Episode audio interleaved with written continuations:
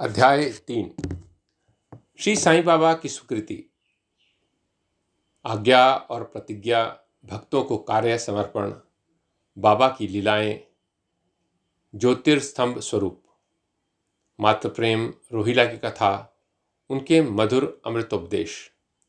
श्री साईं बाबा की स्मृति और वचन देना। जैसा कि गत अध्याय में वर्णन किया जा चुका है बाबा ने सच्चरित्र लिखने की अनुमति देते हुए कहा कि सच्चरित्र लेखन के लिए मेरी पूर्ण अनुमति है। तुम अपना मन स्थिर करो, मेरे वचनों में श्रद्धा रखो और निर्भय होकर कर्तव्य पालन करते रहो।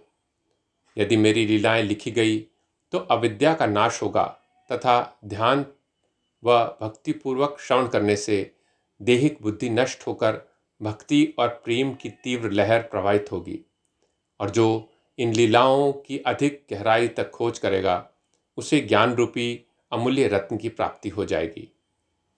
इन वचनों को सुनकर हिमाड़ पंत को अति हर्ष हुआ और वे निर्भय हो गए। उन्होंने दृढ़ विश्वास हो गया कि अब कार्य अवश्य ही सफल होगा। बाबा ने श्यामा की ओर दृष्टिपात कर कहा जो प्रेम पूर्वक मेरा नाम स्मरण करेगा, मैं उसकी समस्त इच्छाएँ पूर्ण कर दूँगा। उसकी भक्ति में उत्तरोत्तर वृद्धि होगी, जो मेरे चरित्र और कृत्यों का श्रद्धापूर्वक गायन करेगा। उसकी मैं हर प्रकार से सदैव सहायता करूँगा। जो भक्तगण हृदय और प्राणों से मुझे चाहते हैं, उन्हें मेरी कथाएँ श्रवण कर स्वभावता प्रसन्नता होगी। विश्वास रखो कि जो मेरी लीलाओं का कीर्तन करेगा, उसे परमानंद और चिर संतोष की उपलब्धि हो जाएगी।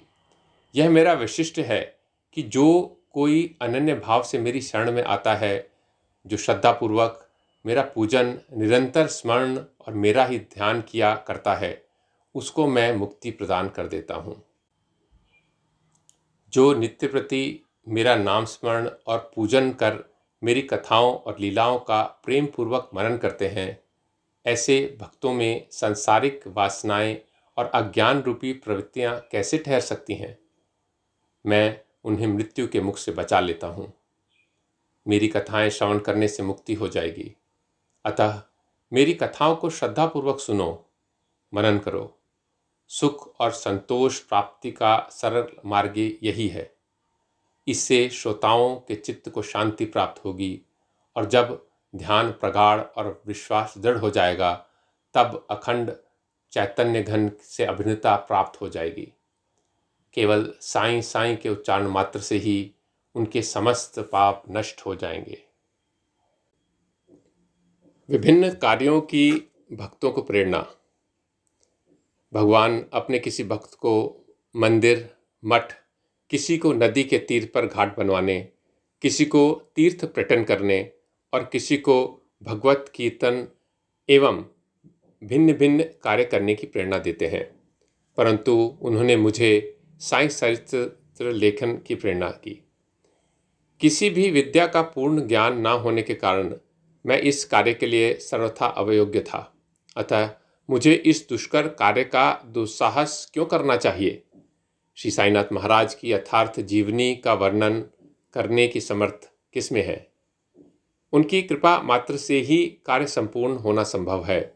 इसलिए जब मैंने लेखन प्रारंभ किया तो बाबा ने मेरा अहंकार नष्ट कर दिया और उन्होंने स्वयं अपना चरित्र रचा।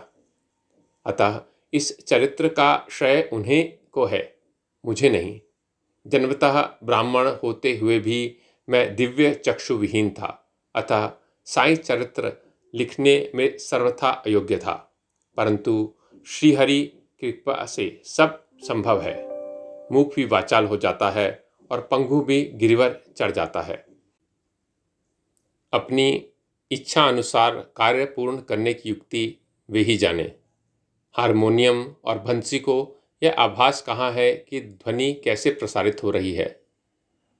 इसका ज्ञान तो वादक को ही है।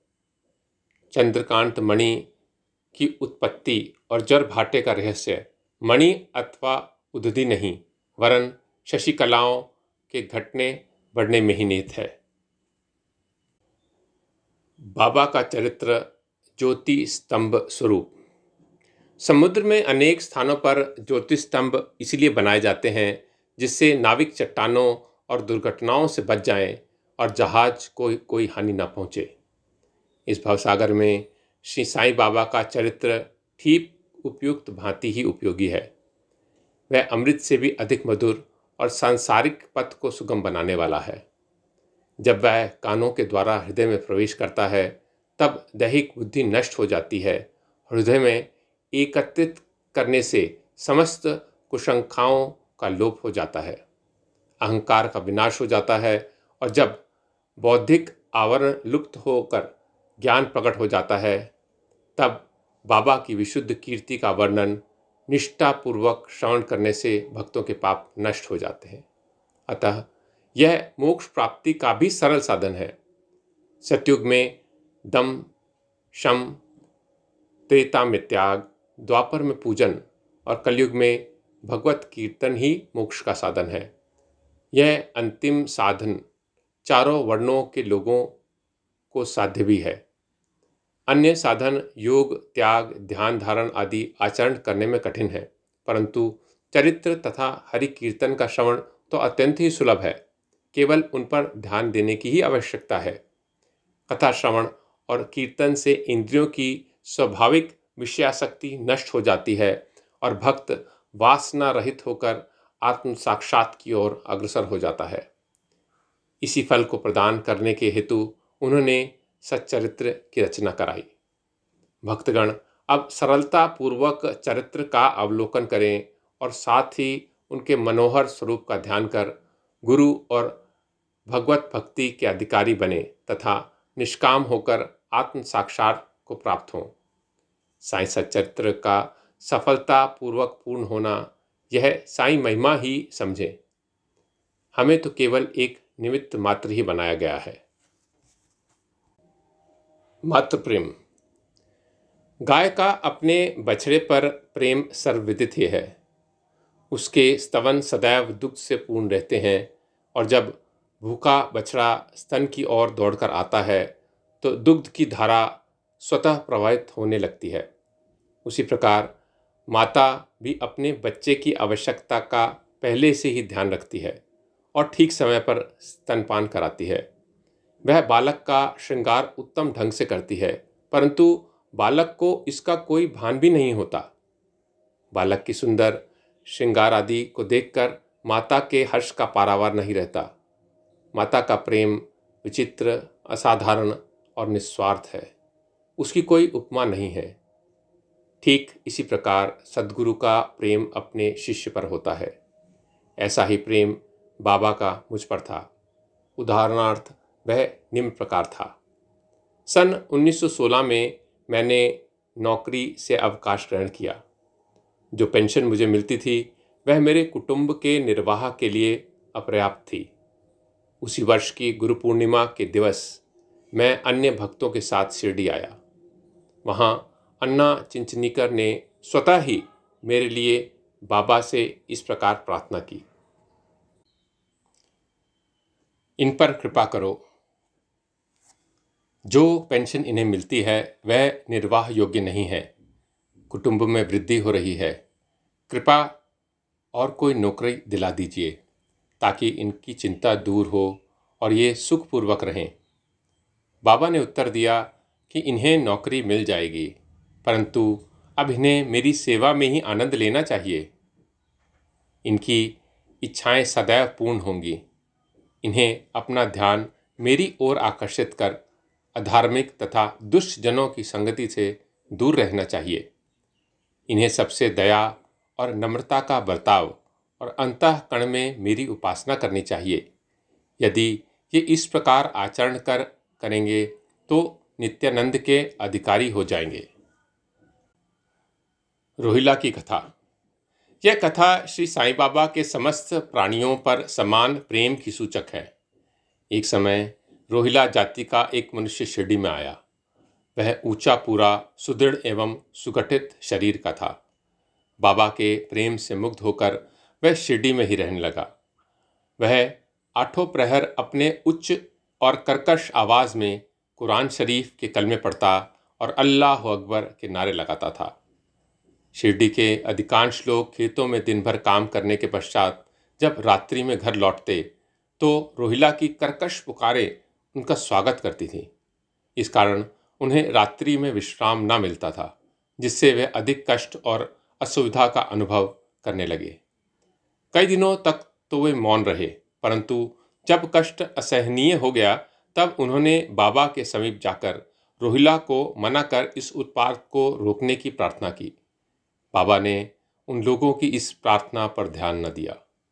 इसके विपरीत गाँव वालों को ही आड़े हाथों लेते हुए बोले कि वे अपने कार्य पर ध्यान दें और रोहिला की ओर ध्यान न दें। बाबा ने उनसे कहा कि रोहिला की पत्नी बुरे स्वभाव की है और वह रोहिला को तथा मुझे अधिक कष्ट पहुंचाती है।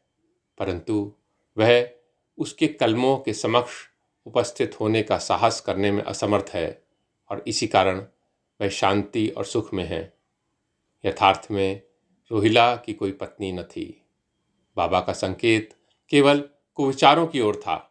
अन्य विषयों की अपेक्षा बाबा प्रार्थना और ईश आराधना को महत्व देते थे। अतः उन्होंने रोहिला के पक्ष का समर्थन कर ग्रामवासियों को शांतिपूर्वक थोड़े समय तक उत्पात सहने का परामर्श दिया। बाबा का मधुर अमृतोपदेश। एक दिन दोपहर की आरती के पश्चात भक्तगण अपने घरों को लौट रहे थे, तब बाबा ने निम्नलिखित अति सुंदर उपदेश दिया। तुम चाहे कहीं भी रहो, जो इच्छा हो सो करो, परंतु यह सदैव स्मरण रखो कि जो कुछ तुम करते हो, वह सब कुछ मुझे ज्ञात है। मैं ही समस्त प्राणियों का प्रभु और घट घट में व्याप्त हूँ। मेरे ही उदर में समस्त जड़ व चेतन प्राणी समाये हुए हैं। मैं ही समस्त ब्रह्मांड का नियंत्रण करता व संचालक हूँ। मैं ही उत्पत्ति, स्थिति व संहार करता हूँ। मेरी भक्ति करने वालों को कोई हानि नहीं पहुँचा सकता। मेरे ध्यान की उपेक्षा करने वाला माया के पाश में फंस जाता है। समस्त जंतु, चीटियाँ व दृश्यमान, परिवर्तनमान और स्थायी विश्व मेरा ही स्वरूप है। इस सुंदर तथा अमूल्य उपदेश को श्रवण कर मैंने तुरंत यह दृढ़ निश्चय कर लिया कि अब भविष्य में अपने गुरु के अतिरिक्त अन्य किसी मानव की सेवा न करूँगा। मुझे नौकरी मिल जाएगी। बाबा, कि इन वचनों का विचार मेरे मस्तिष्क में बारंबार चक्कर काटने लगा। मुझे विचार आने लगा कि क्या सचमुच ऐसा घटित होगा। भविष्य की घटनाओं से स्पष्ट है कि बाबा के वचन सत निकले और मुझे अल्पकाल के लिए नौकरी मिल गई। इसके पश्चात मैं स्वतंत्र होकर एक चित्त से जीवन पर्यंत बाबा की ही सेवा करता रहा। इस अध्याय को समाप्त करने से पूर्व मेरी पाठकों से विनम्र प्रार्थना है कि वे समस्त बाधाएँ, जैसे आलस्य, निद्रा, मन की चंचलता व इंद्रिय आसक्ति दूर कर और एकाग्रचित होकर ध्यान बाबा की लीलाओं की ओर दें और स्वाभाविक प्रेम निर्माण कर भक्ति रहस्य को जानें। तथा अन्य सदाओं साधनाओं में व्यर्थ श्रमित न हो। उन्हें केवल एक सुगम उपाय का पालन करना चाहिए और वह है कि साईं लीलाओं का श्रवण। इससे उनका अज्ञान नष्ट हो कर मोक्ष का द्वार खुल जाएगा। जिस प्रकार अनेक स्थानों में भ्रमण करते हुए भी लोभी पुरुष अपने गड़े हुए धन के लिए सतत चिंतन करता है, उसी प्रकार श्री साईं को अपने हृदय में धारण करो। अगले अध्याय में श्री साईं बाबा के शिरडी आगमन का वर्णन होगा। श्री सद्गुरु साईनाथ अर्पण मस्तु शुभम भवतु।